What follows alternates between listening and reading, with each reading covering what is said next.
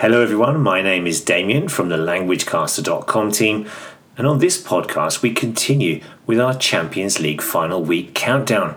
We take a look back at the all German final from 2013 when Bayern Munich defeated Borussia Dortmund at Wembley. In this podcast, we looked at five key words from the match. I wonder if any of these words and phrases will be used to describe this year's final. Back then, Munich were hoping to avoid defeat in two consecutive finals, having been defeated by Chelsea the previous year. Similar for Liverpool this time round, I wonder.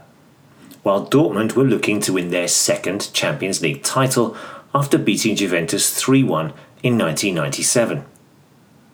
One further nice link to this season's final is that Dortmund's manager was Jurgen Klopp, who is, of course, the current Liverpool manager and who will be hoping for a better result than 2013.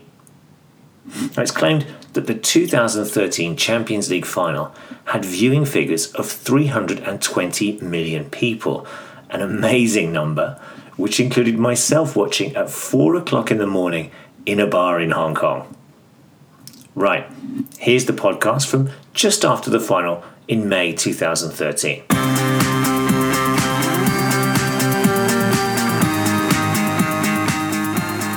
Introduction Congratulations to Bayern Munich for winning their fifth European Cup Champions League title after defeating Borussia Dortmund 2 1 at Wembley. In this week's main report, we look at some of the words and phrases from the 2013 Champions League final to choke, to bottle, to press, to run out of steam, to break up the team. Now we have vocabulary support appearing at the foot of this report. Sie hören gerade languagecaster.com. To choke.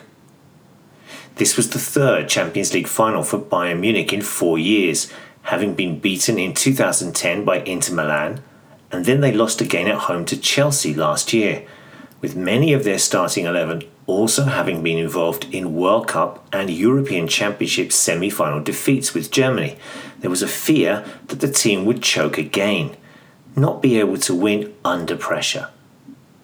The 2 1 victory has done much to shed this choker description. To bottle. When Arjen Robben missed chance after chance against Dortmund in the first half of the Champions League final last weekend, we all thought that the Dutchman had yet again bottled it. After all, he had missed a penalty in the final last year and failed to convert a one on one at a crucial time in the 2010 World Cup final. This time, however, the Dutchman came good in the second half, making one and scoring the other in the Bavarians' 2 1 win. Robben could no longer be accused of bottling it. To play a pressing game, Dortmund became everyone's favourite second team after their Champions League exploits this season. They knocked out Manchester City, defeated Real Madrid, and were involved in some amazing games in this season's competition. To do this, they mainly used a pressing game. That is, they put the opposing team under pressure when they had the ball. Sometimes they would do this high up the pitch when the opposition's defenders received the ball from the keeper while other times they simply waited until the opponents crossed the halfway line before hunting in packs to try and retrieve the ball. To run out of steam. The major challenge with a pressing game is that it is difficult to maintain a high tempo throughout the match. This is what happened to Borussia Dortmund, who noticeably tired in the final 20 minutes of the final. They ran out of steam. They failed to score an early goal, which would have allowed them some respite, and instead their opponents were able to find much more space towards the end of the game, the winner coming in the last minute as Dortmund had no energy left. To break up the team, a young side that was tactically aware, fast, showed strong team spirit with a host of extremely talented players playing under a manager who knew exactly what he wanted from them. This was the perfect cocktail that enabled Dortmund to win two Bundesliga titles and reach the Champions League final. But now, all the top teams in Europe want their best players.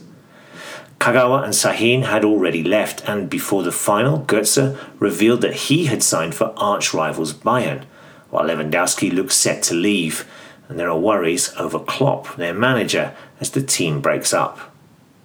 Dortmund's story may be a romantic one, but everyone knows that it simply couldn't last. Tá tú a géistecht le languagecaster.com.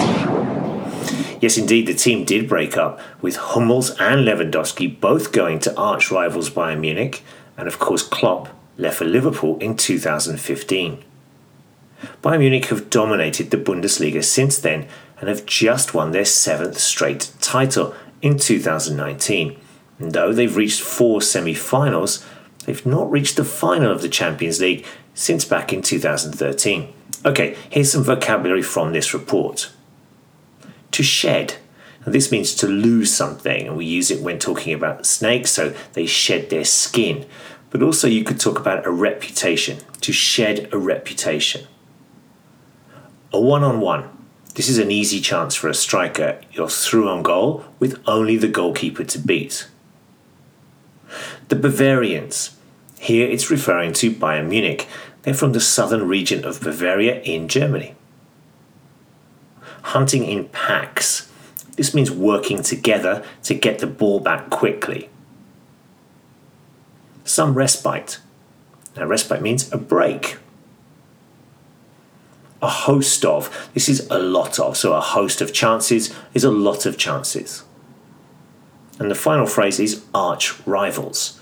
These are the biggest rivals that your team has. So, for example, Tottenham and Arsenal, or as in here, Bayern and Borussia.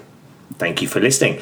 If you'd like the transcript to our regular shows and our extra posts, please show your support by becoming a patron through Patreon. Uh, with this transcript, you can improve your English by reading as you listen. Or if you're a teacher of English, you can use the transcript to make several activities for your learners. If you have questions or comments, email us at admin at languagecaster.com.